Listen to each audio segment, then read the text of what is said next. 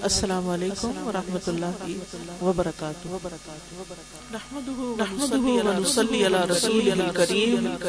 اما بعد فاعوذ بالله من الشيطان الرجيم بسم الله الرحمن الرحيم رب اشرح لي صدري ويسر لي امري واحلل عقدة من لساني يفقهوا قولي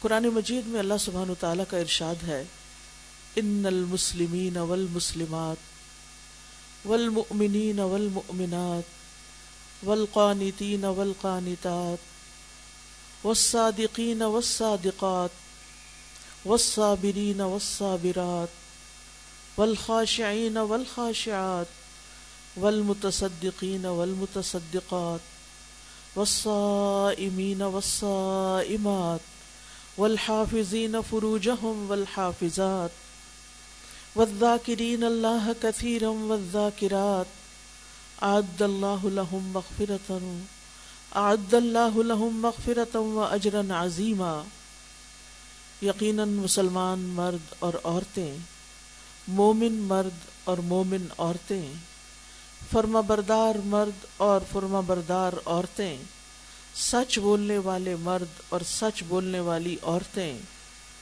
اور صبر کرنے والے مرد اور صبر کرنے والی عورتیں خوشو کرنے والے مرد اور خوشو کرنے والی عورتیں، صدقہ دینے والے مرد اور صدقہ دینے والی عورتیں، روزہ رکھنے والے مرد اور روزہ رکھنے والی عورتیں، اپنی شرمگاہوں کی حفاظت کرنے والے مرد اور اپنی شرمگاہوں کی حفاظت کرنے والی عورتیں۔ اور اللہ کو بکثرت یاد کرنے والے مرد اور اللہ کو بکثرت یاد کرنے والی عورتیں، ان سب کے لیے اللہ نے بخشش اور بہت بڑا اجر تیار کر رکھا ہے۔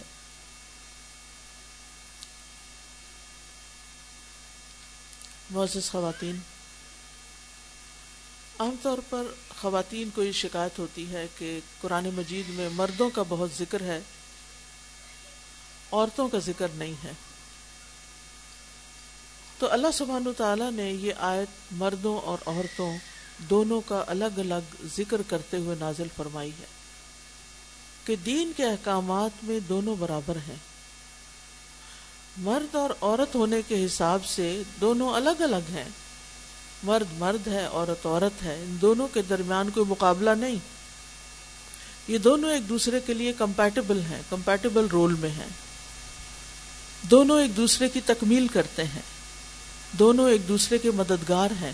قرآن مجید میں اللہ تعالیٰ فرماتے ہیں، والمؤمنون والمؤمنات بعضهم اولیاء بعض۔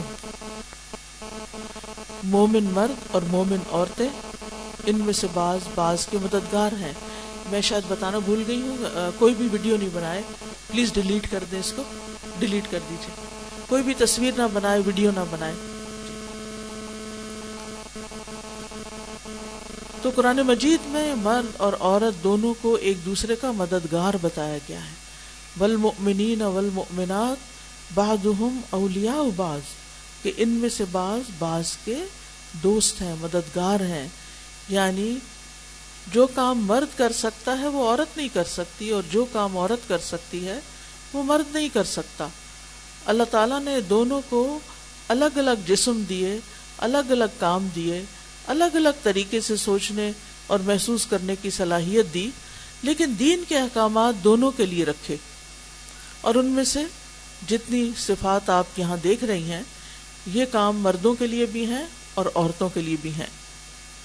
تو آئیے دیکھتے ہیں کہ مسلمان عورت کیسی ہوتی ہے اور ایک مسلمان مثالی خاتون کے اندر کیا صفات ہوتی ہیں۔ اور ان صفات کی روشنی میں ہم اپنا اپنا جائزہ لیتے ہیں کہ کیا یہ صفات ہمارے اندر ہیں یا نہیں؟ سب سے پہلی صفت، مسلمات، مؤمنات۔ کہ مسلمان عورتیں جو ہیں، وہ اپنی، اپنے رب پر ایمان رکھنے والی، اسلام میں داخل ہونے والی، اسلام کی شرائط پوری کرنے والی ہیں۔ سب سے پہلی چیز جو کسی بھی انسان کے اعمال کی قبولیت کا ذریعہ بنتی ہے، وہ ہے ایمان لانا۔ ایمان کے بغیر کوئی عمل قابل قبول نہیں۔ بہت سے لوگ پوچھتے ہیں، وہ فلاں بڑا چیریٹی کرتا تھا، فلاں بڑی نیکی کے کام کرتا تھا، کیا اس کو کوئی اس کا اجر ملے گا؟ یہی سوال حاتم تائی کے بارے میں ہوا، یہی سوال عبداللہ بن جدان کے بارے میں ہوا کہ وہ حاجیوں کے اوپر بہت خرچ کرتا تھا، انہیں کھلاتا پلاتا تھا اور اس کا دسترخوان بہت وسیع تھا۔ کیا آخرت میں اس کو کوئی اجر ملے گا؟ تو نبی صلی اللہ علیہ وسلم نے فرمایا، نہیں، کیونکہ اس نے ایک دن بھی نہیں کہا، رب فرلی خطی عتی یوم الدین، کہ اے میرے رب، قیامت کے دن یوم الدین، تو میری خطائیں معاف کر دینا۔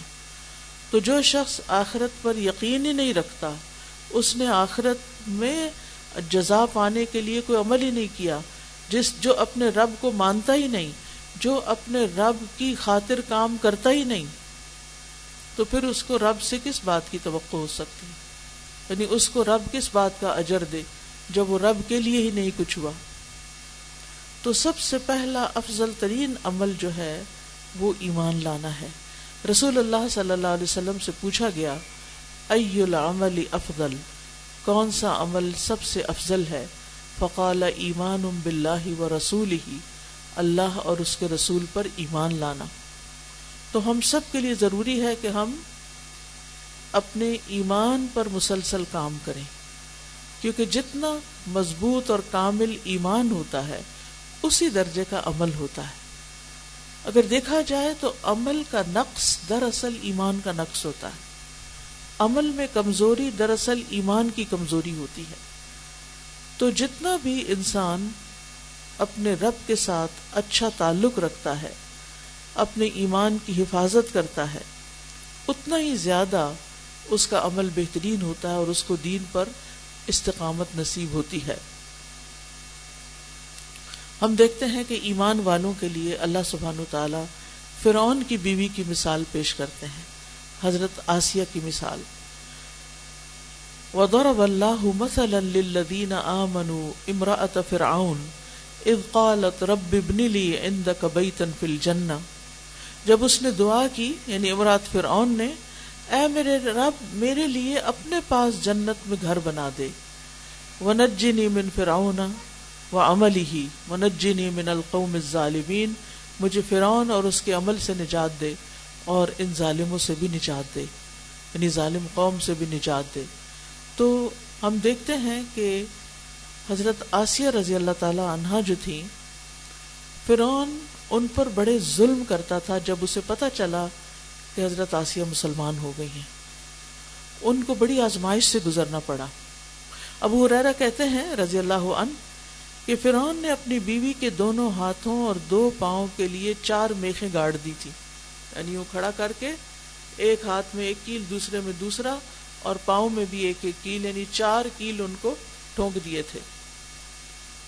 جب فرعون، اور فرونی ان پر ظلم کرتے تھے، ان کی ان کو تکلیفیں دیتے، تو جب وہ ان سے جدا ہوتے تو فرشتے ان پہ سایہ کر لیتے۔ تو وہ کہنے لگی اے میرے رب میرے لیے اپنے پاس جنت میں گھر بنا دے اور مجھے فرعون اور اس کے عمل سے یعنی یہ جو میرے اوپر ظلم کر رہا ہے، مجھے اس سے نجات دے اور مجھے ظالم لوگوں سے بھی چھٹکارا نصیب کر۔ تو اللہ سبحانہ و تعالیٰ نے پردہ ہٹا کر ان کو جنت میں ان کا گھر دکھا دیا، دنیا میں ہی دکھا دیا۔ تو یاد رکھیے، جتنی بڑی کسی پر آزمائش ہوتی ہے، اتنا ہی بڑا اس کا اجر بھی ہوتا ہے، اتنا ہی بڑا سلا بھی ہوتا ہے۔ دنیا میں بعض اوقات انسان پر طرح طرح کی مشکلات ہوتی ہیں۔ بعض اوقات وہ مشکلات گھر کے اندر ہی ہوتی ہیں۔ بعض شوہر فرون سے کم نہیں ہوتے۔ وہ دین کی طرف نہ آتے ہیں، نہ آنے دیتے ہیں۔ لیکن اس کا یہ مطلب نہیں کہ اگر شوہر دین کی طرف نہیں آنے دیتا تو انسان دین چھوڑ دے یا دین کا راستہ چھوڑ دے، ہرگز نہیں۔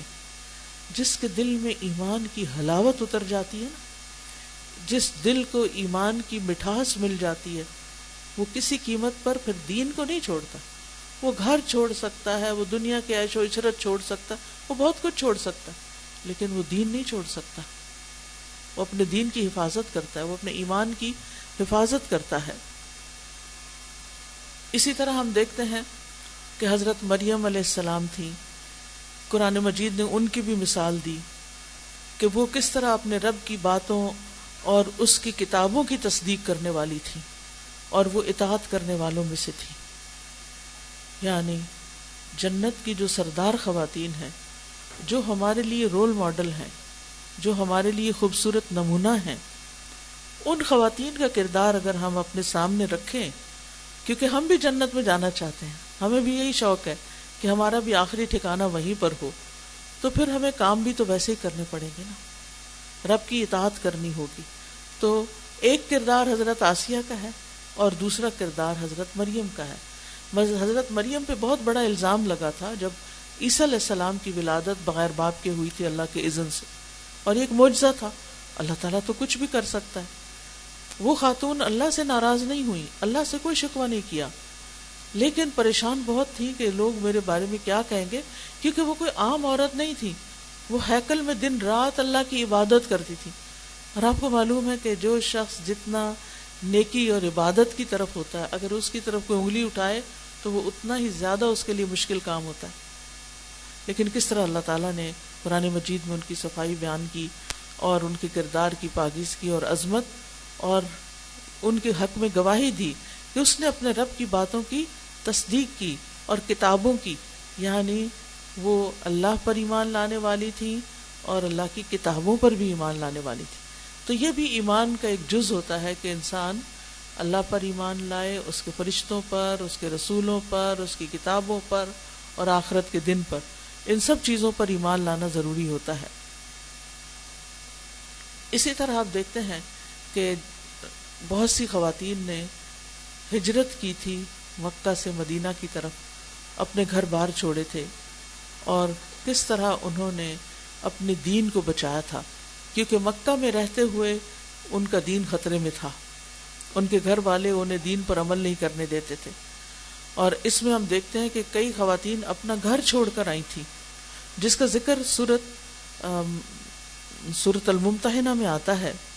اور حضرت عائشہ کہتی ہیں کہ رسول اللہ صلی اللہ علیہ وسلم اپنے پاس ہجرت کر کے آنے والی مسلمان عورتوں سے اس آیت کی شرط پر امتحان لیا کرتے تھے، جس میں اللہ تعالیٰ فرماتا ہے، اے نبی، جب آپ کے پاس مومن عورتیں بیت کرنے کے لیے آئیں کہ وہ اللہ کے ساتھ کسی کو شریک نہیں کریں گی، چوری اور بدکاری نہیں کریں گی، اپنی اولاد کو قتل نہیں کریں گی، اپنے ہاتھوں اور پاؤں کے درمیان کوئی بہتان گڑھ کے نہیں لائیں گی، اور کسی نیکی کے کام میں آپ کی نافرمانی نہیں کریں گی، تو آپ انہیں بیت کر لیا کریں اور اللہ سے ان کے لیے بخشش کی دعا کیا کریں۔ بے شک اللہ بڑا بخشنے والا مہربان ہے۔ یعنی انہوں نے مکہ سے اپنا گھر بار چھوڑا، مدینہ آئی تو بیت اس لیے لی گئی کہ پتہ چلے کہ واقعی اسلام کی خاطر آئی ہیں۔ اور پھر اگر اللہ کی خاطر، اس کے دین کی خاطر انہوں نے ہجرت کی ہے، تو پھر ان کو یہ شرائط ماننی ہوگی۔ یعنی بنیادی اسلام کے احکامات پر عمل کرنا ہوگا۔ اسی طرح ہم دیکھتے ہیں کہ ازواج متحرات جو ہیں وہ بھی اپنے دین پر عمل کرنے والی اور اپنے فرائض کو ادا کرنے والی تھی۔ ان کو بھی حکم دیا گیا وہ کرن فی بیوت کن ولا تبرجن تبرج الجاہلیت الا و عقیم نسلاۃ و آتین زکات و عطین اللہ و رسول اور اپنے گھروں میں ٹکی رہو، کیونکہ ازواج متحرات جو تھی، ان کا جو سٹیٹس تھا، وہ عام خواتین سے بہت بلند تھا۔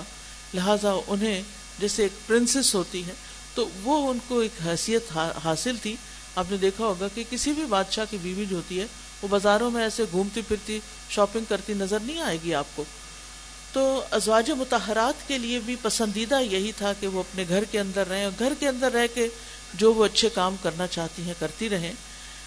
اور ان کے لیے کہا گیا کہ وہ دور جاہلیت کسی زینت ظاہر نہ کرے دور جاہلیت میں خواتین میک اپ کرتی ہار وغیرہ پہنتی اور پھر اسی طرح وہ جب کوئی اسکارف وغیرہ لیتی تھی تو پہن کے پیچھے کی طرف باندھ دیتی تھی تاکہ آگے ان کا سینہ، ان کا گلو بند، ان کا چہرہ جو تھا وہ سارا کھلا ہوتا تھا۔ تو اس سے پھر منع کیا گیا کہ ایسا لباس پہن کے مردوں کے سامنے نہیں آئیں گی۔ اور نماز قائم کریں گی اور زکوٰۃ دیں گی اور اللہ اور اس کے رسول کی اطاعت کریں گی۔ اب یہاں پر آپ دیکھ رہے ہیں کہ اللہ کے رسول کی بیویاں اور بڑی نیک بیویاں ہیں۔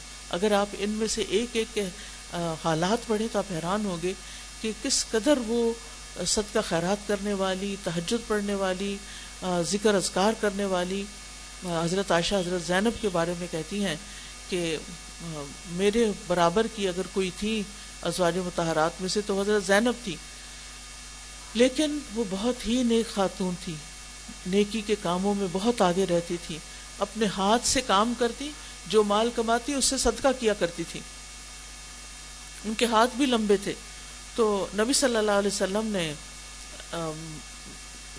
پیشن گوئی کی تھی کہ تم میں سے سب سے پہلے مجھ سے وہ آ کے ملے گی جس کے ہاتھ لمبے ہوں۔ تو ازواج متحرات ایک دوسرے سے اپنے ہاتھ میچ کر کے دیکھتی تھی کہ کس کے لمبے ہیں اور کس کے نہیں۔ تو بعد میں جب حضرت زینب کی وفات ہوئی تو پتہ چلا کہ اسے مراد ہی کہ بہت زیادہ اللہ کے راستے میں دینے والی تھی۔ لمبے ہاتھوں سے مطلب یہ ہے کہ بس دینے والی دینے والی دینے والی۔ تو اس سے ہی پتہ چلتا، اسی طرح حضرت جویریہ کے بارے میں پتہ چلتا ہے کہ کس طرح صبح فجر کی نماز سے لے کر نبی صلی اللہ علیہ وسلم جب چاشت کے وقت گھر تشریف لائے تو جب تک مسلح پہ بیٹھی تھی یعنی اتنی زیادہ عبادت تحجد سے لے کے، فجر سے لے کے اشراق، چاشت اور وہ وہیں بیٹھی ہیں۔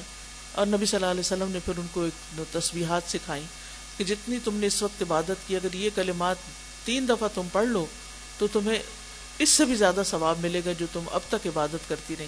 کہنے کا مطلب یہ ہے کہ ازواج متحرات بھی اپنے دین میں، اپنے ایمان میں بہت آگے تھی۔ وہ بھی ہمارے لیے رول ماڈل تھی۔ اور ایک مسلمان عورت کے لیے جنت میں جانے کا جو رستہ بتایا گیا، رسول اللہ صلی اللہ علیہ وسلم نے فرمایا، جو عورت پانچ وقت کی نماز پڑھتی ہو، رمضان کے روزے رکھتی ہو، اپنی شرمگاہ کی حفاظت کرتی ہو اپنے شوہر کی اطاعت کرتی ہو، اس سے کہا جائے گا، جنت کے جس دروازے سے شاہ داخل ہو جائے یعنی مردوں کے امتحان، مردوں کے لیے تو بہت سی اور قربانی ہے کہ ان کے اوپر نان نف کا فرض ہے، انہیں کمانا ہے، بیوی بچوں کو کھلانا ہے۔ پھر ان کے اوپر ہجرت اور جہاد اور بہت ساری اور ان کے اوپر یعنی کہ ذمہ داریاں ہیں، جو اسلام کے اعتبار سے مسجد میں پانچ وقت نماز کے لیے جانا۔ عورت کو ان ساری باتوں سے رخصت دے دی گئی۔ نہ اس پہ جہاد فرض ہے، نہ اس پر ہجرت فرض ہے، نہ اس پر مسجد جانا فرض ہے۔ ہاں اس کی چوائس ہے۔ آپ دیکھتے ہیں، خواتین نے ہجرت بھی کی خواتین نے جہاد میں بھی حصہ لیا۔ نبی صلی اللہ علیہ وسلم کے ساتھ جایا کرتی تھی جنگوں وغیرہ میں، سب نہیں جاتی۔ پھر اسی طرح ازواج متحرات جو ہیں، انہوں نے تعلیم و تدریس کا کام بھی کیا، انہوں نے صدقہ خیرات کا کام بھی کیا یعنی بہت سے اور کام بھی کیے۔ لیکن اس کے ساتھ ساتھ عورت کا جو جہاد ہے اصل میں، وہ ہے شوہر کے ساتھ اچھا سلوک کرنا۔ کیونکہ مردوں کی نفسیات میں فرق ہوتا ہے عورتوں کے نسبت۔ شادی سے پہلے عام طور پر بچیاں اپنی بہنوں کے ساتھ یا سہیلیوں کے ساتھ زیادہ وقت گزارتی ہیں خواتین کے اندر۔ تو خواتین کے اندر ایک قدرتی طور پر ایک افیکشن ہوتی ہے، ایک محبت ہوتی ہے۔ ان کے سینے میں اللہ نے بچے کے لیے جو محبت رکھی ہے وہ ایسی محبت ہے کہ پھر وہ کسی کے لیے بھی وہ محبت جلدی باہر آ جاتی ہے۔ تو آپ دیکھیے کہ یہاں پر جو حضرت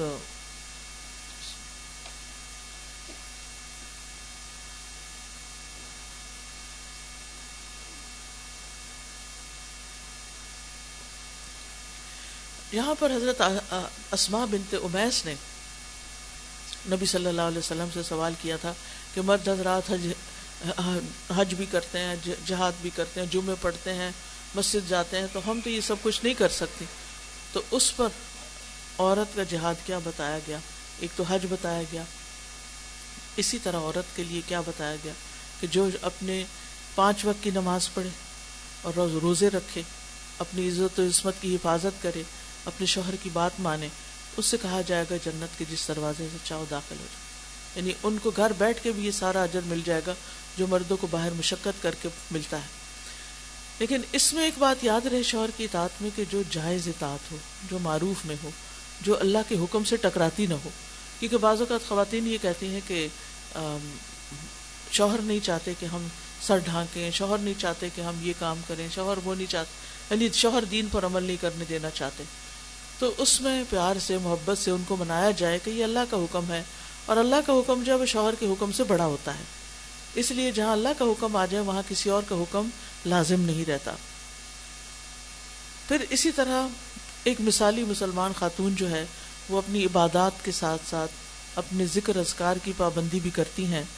اور خاص طور پر اپنے فرائض کی پابندی، جیسے زکوٰۃ ادا کرنا، حج کرنا اور نیک اعمال کو کثرت سے کرنے کی حرص رکھنا۔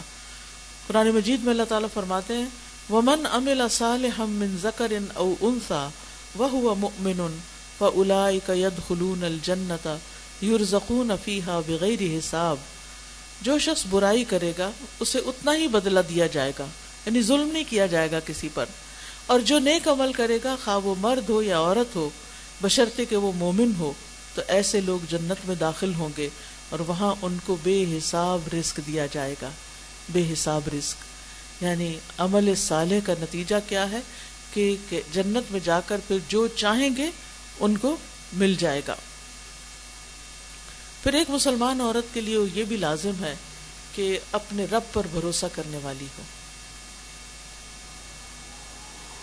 رب پر بھروسہ کرنے کا مطلب کیا ہے؟ اس کے لیے ایک مثال ہے آپ کے سامنے، اور وہ ہے حضرت ابراہیم علیہ السلام کی زوجہ محترمہ، حضرت حاجر۔ جب ابراہیم علیہ السلام حضرت حاجرہ کو مکہ کی بے آب و گیا وادی میں چھوڑ رہے تھے، جہاں نہ پانی تھا، نہ سبزہ تھا، نہ کوئی انسان تھا، نہ کوئی جانور۔ کیونکہ پانی نہیں تھا تو لائف کیسے ہو سکتی تھی؟ تو حضرت حاجرہ پوچھتی ہیں، یا ابراہیم این تذہب؟ ابراہیم، آپ کہاں جا رہے ہیں؟ تترکنا بحاظل وادی آپ ہمیں اس وادی میں چھوڑ کے جا رہے ہیں۔ اللہ لئی صفی انسن ولا شعی ان جس میں نہ کوئی انسان ہے، نہ کوئی چیز ہے۔ فقالت لہو مرارن، یہ بات انہوں نے کئی بار ریپیٹ کی۔ وجہ اللہ التفی تو اور ابراہیم علیہ السلام ان کی طرف دیکھ بھی نہیں رہے تھے، کیونکہ انہیں پتا تھا، ظاہر بیوی سے محبت ہوگی کہ میں دیکھوں گا تو میرا دل پسیج جائے گا، میرے اندر کمزور پڑ جائے گا۔ فقالت لہو ذالک مرارن لا يلتفت الیہا۔ فقالت لہو اللہ الذی امرک بہذا، کیا یہ اللہ ہے جس نے تمہیں ایسا کرنے کا حکم دیا ہے؟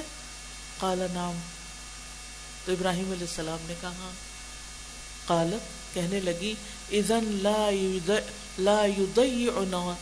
پھر تو اللہ ہمیں کبھی بھی ضائع نہیں کرے گا۔ ثم رجعت۔ پھر وہ واپس چلی گئی کیونکہ وہ جا رہے تھے، وہ ساتھ ساتھ جا رہی تھی آپ کہاں جا رہے ہیں؟ ہمیں کہاں چھوڑ رہے ہیں؟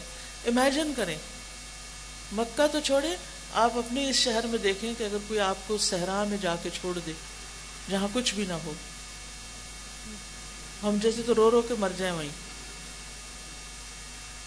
کتنا بڑا حوصلہ کیا اس خاتون نے۔ صرف اللہ کے بھروسے پر۔ اللہ کا حکم ہے۔ اگر اللہ کا حکم ہے تو اللہ تعالیٰ ضائع نہیں کرے گا۔ یہ یقین ہم میں سے ہر خاتون کے اندر ہونا چاہیے کہ اگر میں اللہ کی اطاعت کر رہی ہوں تو اللہ تعالیٰ مجھے ضائع نہیں کرے گا۔ اگر میں اللہ کی فرما بردار ہوں، تو اللہ تعالیٰ ضرور میری مدد کرے گا، مجھے تنہا نہیں چھوڑے گا۔ تو فکر اس بات کی کرنی چاہیے کہ ہم اللہ تعالیٰ کے کتنے اطاعت گزار ہیں۔ نقصان اللہ کی نافرمانی میں ہے۔ نقصان اللہ کی فرما برداری میں نہیں ہے۔ ہاں وقتی طور پر کچھ مشکل ہو سکتی ہے، کوئی نقصان تھوڑا بہت ہو سکتا ہے، لیکن آپ خود سوچئے کہ وہ اس لیے ہوتا ہے کہ اللہ تعالیٰ اس کے بدلے میں ایک بڑا ریوارڈ ہمیں دے، بڑا اجر عطا کرے اور آزما کر دیکھے کہ ہم کرتے کیا ہیں۔ پھر آپ دیکھیے کہ ہوتا ہے کیا۔ ابراہیم علیہ السلام چلے جاتے ہیں۔ پیچھے حضرت حاجرہ، حضرت اسماعیل کے ساتھ اکیلی ہیں۔ اسماعیل ابھی دودھ پیتے بچے ہیں۔ وہ ان کو دودھ پلاتی رہتی ہیں۔ اور ایک تھیلی میں تھوڑا سا پانی تھا، وہ مشق ہوتی ہے نا۔ ان کے پاس بس وہ مشق تھا۔ وہ مشق تھا، پانی پیتی تھی اور اس کو دودھ پلاتی تھی۔ آخر مشق ختم ہو گئی، پانی ختم ہو گیا، دودھ ختم ہو گیا۔ ذرا ماں پانی پیے یا کچھ کھائے پیے تو دودھ بنتا ہے نا۔ خوراک سے دودھ بنتا ہے۔ خوراک تو تھی نہیں۔ اب کیا ہوتا ہے؟ آپ سب جانتے ہیں کیسے اللہ کی مدد آتی ہے۔ اللہ تعالیٰ دکھاتا ہے نا اپنا آپ کہ دیکھو میں کہاں سے دیتا ہوں؟ اللہ وہاں سے رسک دیتا ہے جہاں سے وہ سوچ بھی نہیں سکتا، اس کا خیال بھی نہیں جاتا۔ اور واقعی ایسے ہوا۔ کس طرح وہ پانی کی تلاش میں نکلی بچے کے لیے وہ بھاگ رہی تھی، دوڑ رہی تھی، آ رہی تھی، جا رہی تھی کہ اچانک آواز آئی۔ اور پھر حضرت اسماعیل کے پاؤں تلے سے چشمہ پھوٹ پڑا۔ حضرت جبریل علیہ السلام نے ایک پر کے ٹپ سے زمین سے چشمہ نکال دی اور وہ چشمہ آج تک جاری۔ آپ میں سے ہر ایک نے اس چشمے سے پانی پیا ہو۔ دنیا کا کوئی چشمہ ایسا نہیں جسے سب نے پانی، اتنے لوگوں نے پانی پیا اس چشمے سے سب سیراب ہو۔ وہ جگہ جہاں پانی نہیں تھا، وہاں سے ایسا پانی نکلا۔ کہ کروڑوں اربوں کو سیراب کر گیا۔ یہ صرف آزمائش بڑی تھی نا، اجر بھی بڑا۔ جتنا بڑا جس کا امتحان ہوتا ہے، اس کے لیے اجر بھی اتنا ہی بڑا ہوتا ہے۔ اس لیے انسان کو کبھی بھی اللہ کی رحمت سے مایوس نہیں ہونا چاہیے۔ رزق کے معاملے میں اللہ پر بھروسہ کریں۔ اور اس میں مسلمان عورت کا بہت بڑا کردار ہوتا ہے۔ کیونکہ عورت ہی ہے جو اپنے شوہر کو حلال کمانے پہ اکساتی عورت ہی ہے جو اس کو حرام سے روکتی ہے۔ عورت ہی ہے جو گھر کے خرچے کو اتنے اچھے طریقے سے چلاتی ہے کہ تھوڑے سے تھوڑے میں بھی گزارا کرنا چاہتی کیونکہ جب عورتوں کے تقاضے بڑھتے ہیں تو پھر مرد حرام کاموں کی طرف جاتے ہیں۔ پھر اسی طرح مسلمان مثالی خاتون جو ہوتی ہے، اس کی کچھ اور صفات بھی ہوتی ہیں، جن میں سے ایک شرم و حیا ہے۔ ہم جانتے ہیں کہ کس طرح حضرت موسیٰ علیہ السلام ہجرت کر کے جب مدین پہنچے، تو وہاں دو لڑکیاں جو تھیں وہ اپنے جانور روک کے کھڑی تھیں، چاہے کنویں کے پاس، اندر نہیں گھس رہی تھی جہاں اور بہت سے مرد تھے۔ کھڑی رہی کھڑی رہی کھڑی رہی حتیٰ کہ سارے چرواہے پانی پلا کے چلے گئے اپنی بکریوں کو۔ تو پھر یہ بچیاں، موسیٰ علیہ السلام اس دوران ان کے پاس پہنچے اور پوچھ کہ تمہارا کیا قصہ ہے؟ یہاں پر کیوں کھڑی ہو؟ تو انہوں نے کہا کہ ہمارا باپ بوڑھا ہے، ہمیں پانی پلانا پڑتا ہے جانوروں کو، لیکن یہاں پر مرد مرد ہیں تو ہم ان کے بیچ میں نہیں آتے۔ بہر الموسیٰ علیہ السلام نے ان کی بکریوں کو پانی پلایا اور چپ کر کے آ کے بیٹھ گئے اور دعا کرنے لگے، ربی انی لما انزلتا الیہ من خیر فقیر۔ اے میرے رب، تو میری طرف جو بھی خیر نازل کرے، میں اس کا محتاج ہوں۔ ان لڑکیوں سے کچھ نہیں مانگا۔ ان سے کچھ نہیں کہا کہ تم میرے لیے کھانا لے کے آؤ، میرے، یا ان سے کوئی دل لگی کی ہو، یا کوئی فضول بات کی، کچھ نہیں۔ ان کو ان کا کام کیا اور چلے گئے اور خود آ کے سمت آ کے سائے کے نیچے بیٹھ گئے اور اب اپنے رب سے باتیں کرنے لگے۔ رب ایسے لوگوں کو کیسے چھوڑ دے گا؟ کہ جو لوگوں سے کسی چیز کی توقع نہ رکھیں، لیکن ان کی ساری توقعات، ساری دعائیں مناجاتیں، التجائیں، فریادیں ساری کی ساری اللہ سے ہوں۔ وہ کسی کے ساتھ بھلائی اس لیے نہ کرتے ہوں کہ ان کو وہاں سے کچھ ملے۔ وہ اپنے رب سے مانگتے ہیں۔ ان اللہ رزاق دل قوت المتین شک اللہ ہی رزاق ہے، بڑی قوت والا ہے، بڑا ہی مضبوط ہے۔ اس کے خزانوں میں اتنی بھی کمی نہیں ہوتی جتنی سور، سوئی کو سمندر میں ڈال کے نکالے۔ چاہے ساری مخلوق اولین و آخرین۔ کسی میدان میں کھڑے ہو کے اپنے رب سے سب کچھ مانگے جو انہیں چاہیے اور وہ سب کو دے، پھر بھی اس کے خزانوں میں کمی نہیں ہوتی۔ اس کے ہاتھ بھرے رہتے ہیں۔ تو اس لیے اصل کرنے کا کام ہے نا، وہ رب کو راضی کرنا ہے، رب کی اطاعت کرنا ہے، رب کی طرف رجوع کرنا ہے اور رب کے احکامات پر چلنا ہے۔ اور رب نے ایک مسلمان عورت کے لیے جو بہت اہم کوالٹی اس کی رکھی ہے، وہ شرم حیا ہے کہ اس کا لباس ساتر ہو۔ اور پھر ہم دیکھتے ہیں کہ علیہ السلام جب بیٹھے تھے تو وہ لڑکیاں کس طرح واپس آئیں، ان کے والد نے ان کو بھیجا۔ فجاعت احدہ تمشی الستحیا ان دونوں عورتوں میں سے ایک شرم و حیا کے ساتھ چلتی ہوئی اس کے پاس پہنچی۔ شرم و حیا کے ساتھ اس کے پاس آئی۔ یعنی ایک مسلمان عورت اگر بازار میں چل رہی ہے یا کسی جگہ پر اس کو مردوں کے ساتھ کوئی انٹریکشن ہے تو اس کے اندر شرم و حیا ہونی چاہیے۔ حضرت عائشہ کہتی ہیں، میں نے کہا، اللہ کے رسول صلی اللہ علیہ وسلم، کماری لڑکی تو بات کرنے سے حیا کرتی ہے یعنی شادی کے وقت جب اس سے پوچھا جائے، آپ نے فرمایا اس کی خاموشی، اس کی رضامندی ہے۔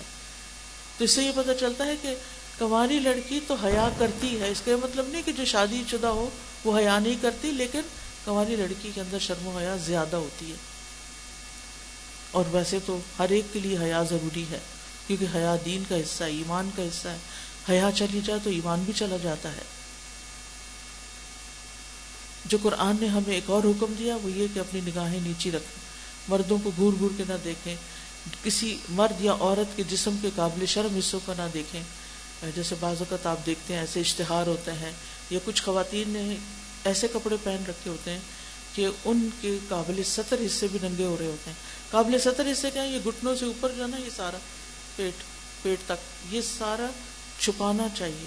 اگر سی تھرو کپڑا پہنا ہوا ہے یا شارٹس پہنی ہوئی ہیں یا پھر اتنا ٹائٹ پہنا ہوا ہے اور اوپر سے چاک لمبے لمبے رکھے کہ آپ چل رہے ہیں تو پیچھے سے ہوا سے کپڑا اڑ رہا ہے اور سارے بٹکس بھی ننگے ہو رہے ہیں اور سارا پورا پوری شیپ اور سائز نظر آ رہا ہے تو یہ سراسر حیا کے منافی ہے۔ نبی صلی اللہ علیہ وسلم نے فرمایا کہ میری امت کے دو گروہ ایسے ہیں جن کو میں نے نہیں دیکھا۔ ان میں سے ایک گروہ جن کے ہاتھ میں بیل کی دموں کی طرح کوڑے ہوں گے۔ بیل کی دموں کی طرح کوڑے ہوں گے، جس سے وہ ماریں گے یعنی ظالم حکمران ہوں گے۔ اور دوسری وہ عورتیں، دوسری وہ عورتیں کہ جو لباس پہن کر بھی ننگی رہیں گی۔ یعنی لباس پہن کے بھی ننگی یعنی اتنے باریک کپڑے یا پھر ٹائٹ کپڑے لا يدخلن الجنت ولا يجدن ريحها۔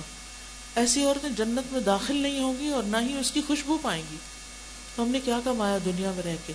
اگر ہم نے کپڑے پہن کر بھی ہمارا جسم کی شیپ نظر آ رہی ہے اور ہمارے جسم، ہمارا جسم کھل کے دوسروں کو دکھائی دے رہا ہے، تو یہ ہمارے اپنے لیے نقصان دہ کسی اور کا کچھ نہیں۔ اگر ہم صرف لوگوں کی پسند کے کپڑے پہنتے رہے اور اپنا اپنا نقصان کر لیا، تو ہم نے کوئی عقل مندی کا ثبوت تو نہیں دیا نا؟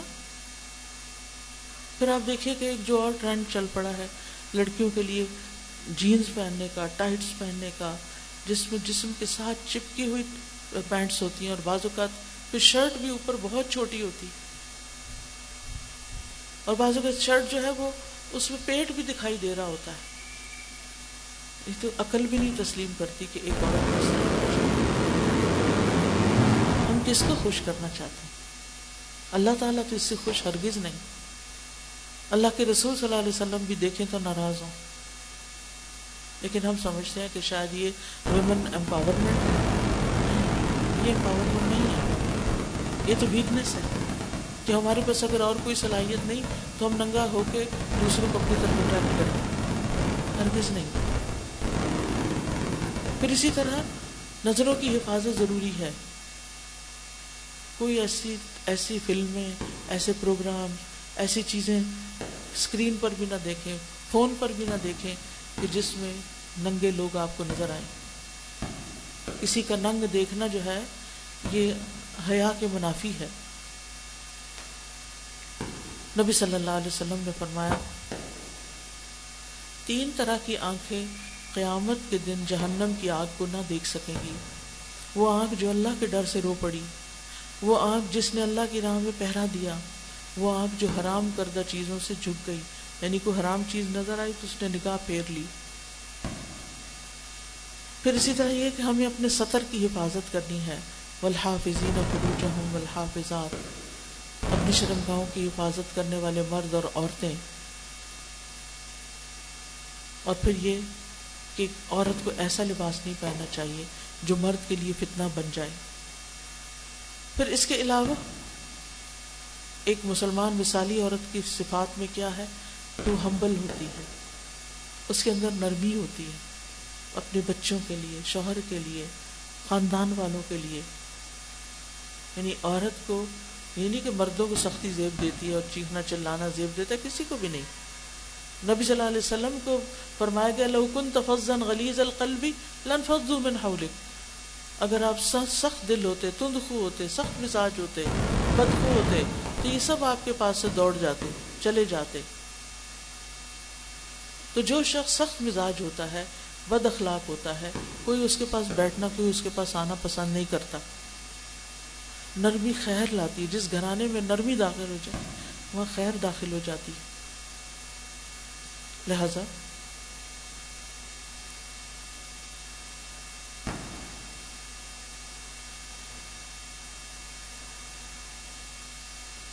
عورت کی بات میں، اس کی چال میں، اس کے رویے میں، اس کے معاملے میں دوسروں کے لیے نرمی اور خیر ہونی چاہیے۔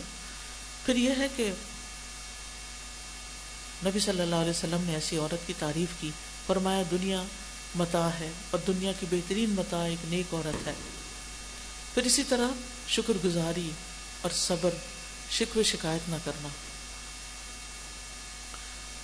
شکوہ شکر کا اپوزٹ ہوتا ہے۔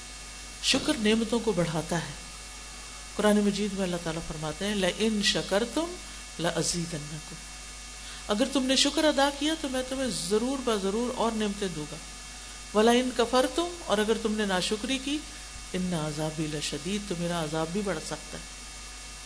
اس لیے بہت ضروری ہے کہ ہم ہر حال میں اللہ سبحانہ تعالیٰ کے شکر گزار بندے بنے رہیں۔ جو ملا ہے اس پر خوش ہو اس کو دوسروں میں بھی بانٹے۔ اور جیسے قرآن مجید میں آتا ہے ام ساحل فلا تنہا سوالی کو تم ڈانٹو نہیں۔ وہ امل یتیم فلا تخر یتیم کو تم یتیم پہ قہر نہ کرو، غصہ نہ کرو۔ بلکہ کیا کرو؟ نرمی کا معاملہ کرو آسن معاملہ کرو۔ اس میں ہم دیکھتے ہیں کہ جو لوگ شکوے شکایتیں کرتے ہیں اور شکر نہیں کرتے ان کی نعمتیں کس طرح چلی جاتی ہیں؟ اس کی مثال حضرت اسماعیل علیہ السلام کی بیوی ہے۔ اسماعیل علیہ السلام کی شادی کے بعد ابراہیم علیہ السلام اپنے خاندان کو دیکھنے کے لیے آئے۔ وہ گھر پہ نہیں تھے۔ پھر کچھ دن کے بعد آئے تو گھر پہ نہیں تھے۔ آپ نے ان کی بیوی سے ان کے بارے میں پوچھا تو انہوں نے کہا وہ ہمارے لیے کچھ کھانا پینا لینے گئے انہوں نے پوچھا تمہارا حال کیا ہے؟ گزر بسر اور دیگر حالات کے بارے میں پوچھا۔ تو خاتون کہنے لگی، ہمارا حال بہت اچھا ہے، بڑی فراخی ہے، انہوں نے اللہ کی تعریف کی۔ پوچھا، کیا کھاتے ہو؟ کہا، گوشت۔ فرمایا، کیا پیتے ہو؟ کہا، پانی۔ تو انہوں نے دعا کی، اللہ ان کے گوشت اور پانی میں برکت نازل فرما دے۔ نبی صلی اللہ علیہ وسلم نے فرمایا، ان دنوں اناج نہیں ملا کرتا تھا۔ کبھی انہوں نے روٹی نہیں کھائی تھی۔ آج ہمیں روٹی نہ ملے تو ہمیں لگتا ہے ہماری بھوک ہی نہیں ختم ہوئی۔ آپ کا کہنے کا مطلب یہ تھا کہ اگر اناج ہوتا تو آپ اس کی بھی برکت کی دعا کر دیتے۔ آپ نے فرمایا، اہل مکہ کے علاوہ جو بھی ان دو چیزوں پر ہمیشگی کرے گا، یہ چیزیں اس سے موافق نہیں آئیں گی۔ یعنی اگر کوئی شخص گوشت پانی پہ جینا چاہے، مکہ والوں کے علاوہ تو نہیں جی سکتا، بیمار ہو جائے گا۔ لیکن مکہ میں رہتے ہوئے مکہ والوں کے لیے یہ دو چیزیں نعمت ہیں۔ کیونکہ نبی صلی اللہ حضرت ابراہیم نے ان کے لیے برکت کی دعا کی تھی۔ تو حضرت ابراہیم جانے لگے اور کہنے لگے کہ جب تمہارا شوہر واپس آئے تو ان سے میرا سلام کہہ دینا اور کہنا کہ اپنے دروازے کی چوکھٹ باقی رکھیں۔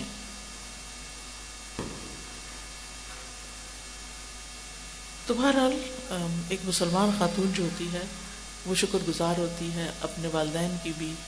کیونکہ قرآن مجید میں اللہ تعالیٰ نے خاص حکم دیا ہے انشکرلی ولی والدئی میرا شکر ادا کرو اور اپنے والدین کا شکریہ ادا کرو۔ خاص حکم ہے۔ تو اس لیے اللہ تعالیٰ کے شکر کے علاوہ ہم میں سے ہر ایک کو کس کا شکر ادا کرنا چاہیے؟ اللہ۔ اللہ کے علاوہ کس کا شکر؟ اپنے والدین۔ انشکرلی ولی والد تیسری ہستی جس کا خاص شکر ادا کرنا چاہیے وہ شوہر ہے۔ کیونکہ وہ بیوی کو کما کے لا کے دیتا ہے۔ وہ اس کے لیے تھکتا ہے، تکلیف اٹھاتا ہے، محنت کرتا ہے۔ تو اس لیے جو بھی شکر گزار ہوگا، اللہ تعالیٰ کا وعدہ ہے کہ وہ اس کی نعمتوں میں اضافہ فرمائے گا۔ پھر اسی طرح صبر۔ زندگی کے بہت سے معاملات ایسے ہوتے ہیں جن میں صبر کی ضرورت ہوتی ہے۔ اور صبر کرتے کرتے انسان کو بعض اوقات یہ فیلنگ ہونے لگتی کہ اب اس کے بعد صبر نہیں ہو سکتا۔ نہیں، صبر تو زندگی کے آخری مرحلے تک ہونا چاہیے۔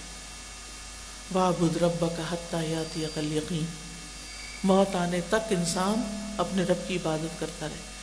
عبادت ایک تو ریچول ہوتا ہے اور عبادت اس کے علاوہ اللہ کی ہر بات ماننا عبادت ہے۔ پھر مسلمان خاتون جو ہے وہ صدقہ کرنے والی ہوتی ہے۔ حضرت عبداللہ بن زبیر کہتے ہیں، میں نے کہا حضرت عائشہ اور حضرت اسما سے زیادہ اگر آواز صحیح کر دیں، جیسے پہلے تھی ویسے ہی کر دیں حضرت عائشہ اور حضرت اسما رضی اللہ عنہ سے زیادہ سخی عورتیں نہیں تھیں۔ ان دونوں کی سخاوت کا انداز مختلف تھا۔ حضرت عائشہ ذرا ذرا جمع کیا کرتی تھی جب کچھ جمع ہو جاتا تو پھر دیتی صدقے میں۔ اور حضرت اسما کل کے لیے نہیں رکھتی تھی جو آتا ساتھ ساتھ دیے چلے جاتی تھی پھر اسی طرح ایک اور اچھی عادت اپنی ذات پر دوسروں کو ترجیح دینا۔ جیسا کہ آپ جانتے ہیں کہ مدینہ میں کوئی باقاعدہ ہوٹل نہیں تھا، کوئی کھانے پینے کا انتظام نہیں تھا، کوئی ریسٹورینٹس نہیں تھے۔ کوئی ایسی دکانیں نہیں تھی جو ہمارے یہاں برمار ہو گئی ہے تو جب کوئی مہمان آتا تھا اور دوسری جگہ سے آتا تھا تو اس کا کوئی گھر تو نہیں ہوتا تھا اور بازار سے بھی کھانا نہیں ملتا ملتا تھا۔ تو کوئی نہ کوئی اس کو اپنے گھر میں رکھتا۔ نبی صلی اللہ علیہ وسلم جب مدینہ کے مدینہ کی ریاست کے ایک طرح سے کہنا چاہیے کہ خلیفہ بنے یا بادشاہ بنے تو اس وقت یعنی مدینہ میں یعنی باقاعدہ کوئی ایسا انتظام نہیں تھا کہ مہمان خانہ ہو یا ریسٹورانٹ ہو یا ہوٹل ہو یا بازاروں میں کھانا ملتا ہو۔ تو جو کوئی مہمان آتا تھا وہ آپ کے گھر ٹھہر جاتا، یا صحابہ میں سے کوئی لے جاتا آپ کے کہنے پر۔ تو ایسے ہی ایک مہمان آیا اور آپ نے جہاں سے بھی پتا کیا کہیں کچھ نہیں ملا۔ تو ایک انصاری کہنے لگے کہ میں لے جاتا ہوں۔ جب وہ گھر لے گئے تو کیا ہوا؟ گھر میں بس اتنا ہی کھانا تھا کہ یا خود کا یا مہمان کو کھلائے تو انہوں نے چراغ بجھا دیا اور کھانا مہمان کو کھلا دیا اور خود اس طرح ظاہر کیا جیسے خود بھی کھا رہے ہیں تو پھر کیا ہوا؟ اگلے دن جب صبح وہ نماز پڑھنے کے لیے گئے تو رسول اللہ صلی اللہ علیہ وسلم نے فرمایا کہ اللہ تعالیٰ تمہارے تمہارے اور تمہاری بیوی کے اس نیک عمل پر ہنس پڑا یعنی بہت خوش ہوا۔ یعنی اللہ تعالیٰ کو تمہارا یہ عمل بہت پسند آیا۔ یعنی اتنے فراخ دل اور بے نیاز لوگ تھے۔ پھر اسی طرح مثالی خاتون کو اچھے اخلاق والا ہونا چاہیے، بد اخلاقی سے بچنا چاہیے۔ اور اس کے لیے نسخہ کیا ہے؟ زبان کی حفاظت۔ زبان کی حفاظت۔ یعنی زبان سے کوئی ایسی بات نہ نکلے جو دوسرے کو ہرٹ کر جائے۔ زبان سے کوئی ایسی بات نہ نکلے جو اللہ تعالیٰ کو ناپسند ہو۔ زبان سے کوئی ایسی بات نہ نکلے جس پر کل معذرت پیش کرنی پڑے۔ یعنی کسی کو زبان سے تکلیف نہ دی جائے۔ ابو حرار رضی اللہ عنہ کہتے ہیں کہ ایک آدمی نے عرض کیا، یا رسول اللہ، فلاں عورت کثرت سے نماز، روزہ اور صدقہ کرنے میں مشہور ہے، لیکن وہ اپنی زبان سے پڑوسیوں کو تکلیف دیتی ہے۔ آپ نے فرمایا، وہ جہنمی ہے۔ پھر اس نے کہا، یا رسول اللہ، فلاں عورت نماز، روزہ اور صدقہ کی کمی میں مشہور ہے۔ وہ صرف پنیر کے چند ٹکڑے ہی صدقہ کرتی ہے۔ لیکن اپنی زبان سے کسی کو تکلیف نہیں دیتی۔ آپ نے فرمایا، وہ جنتی اتنا بڑا فرق پڑ جاتا ہے۔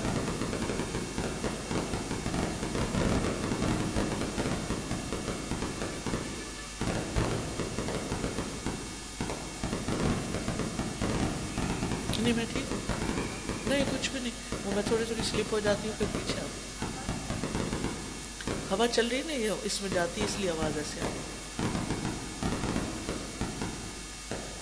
تو کہنے کا مطلب کیا ہے؟ کہنے کا مطلب یہ ہے کہ ایک طرف اگر ہم بہت عبادت بھی کرتے ہیں نا، اور دوسری طرف لوگوں کو تکلیف دیتے ہیں، تو عبادت ضائع ہو جاتی ہے۔ زبان کی باتوں سے، بول سے عبادتیں ضائع ہو جاتی ہیں۔ دوسری طرف اگر ہم صرف اپنے فرائض ہی ادا کرتے ہیں لیکن لوگوں سے اچھا معاملہ کرتے لڑائی جھگڑا نہیں کرتے بد اخلاقی نہیں برتتے دوسرے کی بات کو سمجھنے کی کوشش کرتے ہیں دوسرے کی معذرت قبول کر لیتے ہیں اس کی غلطی کو معاف کر کے درگزر کرتے ہیں۔ تو تھوڑی باتیں بھی قابل قبول ہیں وہ جنت میں لے جانے کے کے قابل ہیں۔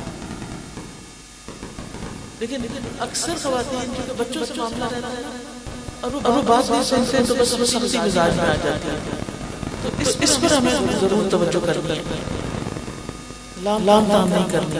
نبی صلی اللہ علیہ وسلم نے فرمایا مومن لام تام کرنے والا خوش ہو یعنی گالی گلوچ کرنے والا۔ بےہودہ بےحدہ باتیں کرنے والا نہیں ہوتا۔ یعنی یہ ایمان کے منافی اعمال ہیں۔ نبی صلی اللہ علیہ وسلم نے فرمایا اے عورتوں صدقہ کیا کرو۔ اور زیادہ استغفار کیا کرو۔ میں نے جہنم میں عورتوں کی کثرت دیکھی ہے۔ عورتوں میں سے ایک سمجھدار عورت نے عرض کیا، یا رسول اللہ صلی اللہ علیہ وسلم، اس کی وجہ کیا ہے کہ جہنم میں عورتیں زیادہ ہوں گی؟ آپ نے فرمایا، تم لانت زیادہ بیچتی ہو اور اپنے شوہر کی ناشکری کرتی یعنی گالی گلوچ اور لڑائی جھگڑا اور یہ چیزیں زیادہ لان تان دوسروں کو ملامت، یہ زیادہ ہے تمہارے اندر اور شوہر کو بھی خوش نہیں رکھتی۔ شوہر کے ساتھ بھی اچھا سلوک نہیں ان دو چیزوں کو اپنے اندر سے نکالنے کی ضرورت ہے۔ پھر کچھ اور خرابیاں ہیں، جیسے ایب جوئی کسی کی یا تجسس کرنا، یہ نہیں ہونا چاہیے۔ اس کے برعکس لوگوں کے ساتھ اچھا سلوک، رشتہ داروں کے ساتھ اچھا سلوک سلا رحمی، مہمان نوازی، نرم دلی، دوسروں کے کام آنا اور دوسروں کی، دوسروں کے ساتھ اچھا سلوک کرنا۔ تو یہ چند باتیں ہیں جو ہمارے اوپر ذمہ داریاں عائد ہوتی ہیں۔ اور یہ بھی یاد رکھیے کہ شادی کے بعد عورت کے اوپر سب سے اہم ذمہ داری شوہر کے حقوق کی ادائیگی ہے۔ اور شوہر کی اطاعت گزاری ہے، اس کی خدمت ہے، اس کی نافرمانی نہ کرنا۔ اور اگر شوہر ناراض ہو تو اس کو خوش کرنا، اس کو منا لینا۔ کیونکہ عام طور پہ عورتیں کہتی ہیں کہ ہم ہی کیوں ہر دفعہ منائیں؟ نہیں، آپ ہی کیوں ہر دفعہ اجر کمائیں؟ یوں کہیں۔ ہم ہی کیوں ہر دفعہ اجر کمائیں؟ کوئی بات نہیں۔ مرد کے اندر تھوڑی ایک ایگو ہوتی ہے نا۔ لیکن عورت جو ہے وہ ہمبل ہوتی ہے عموماً۔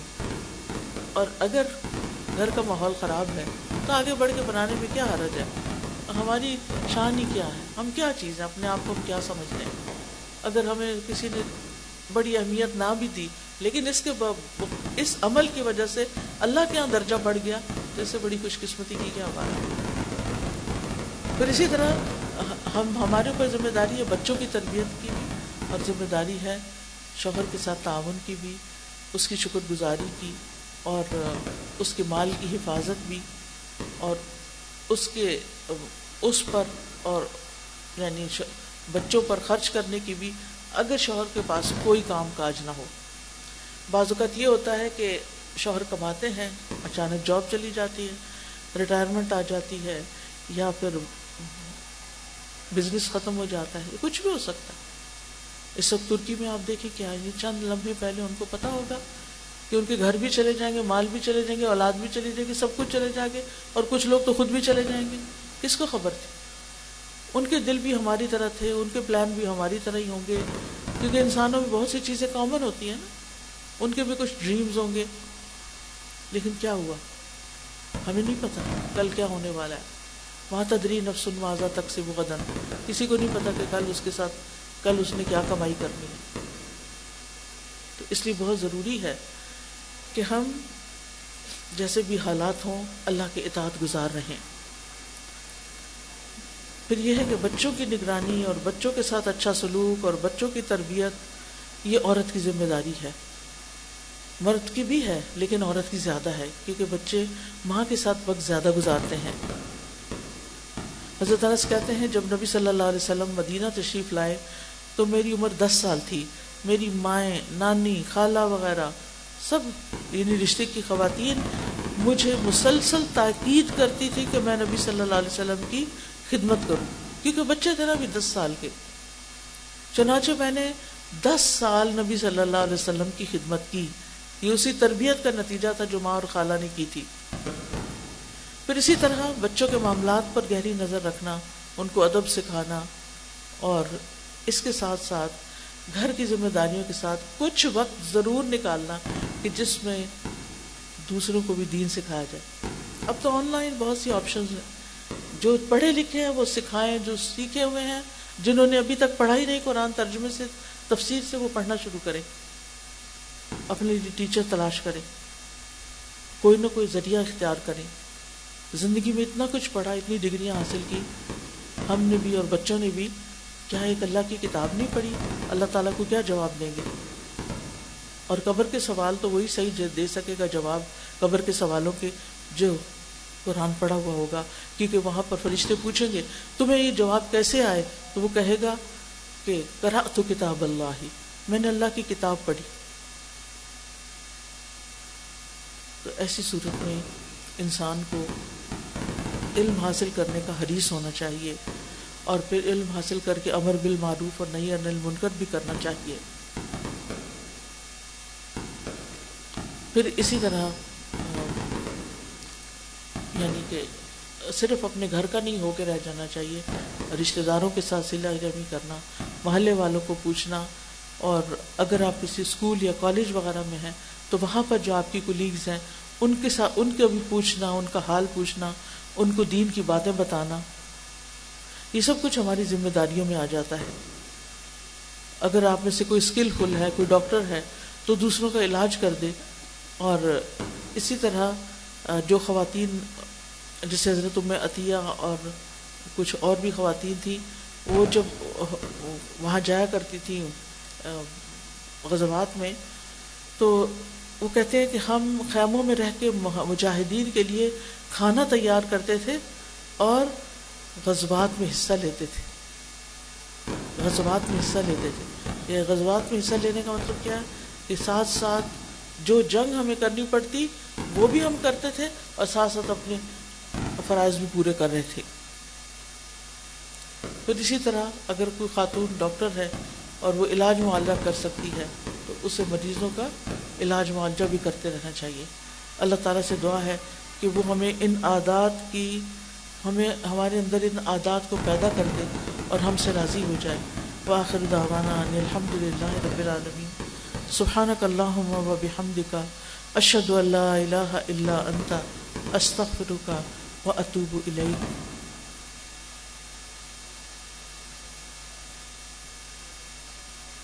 و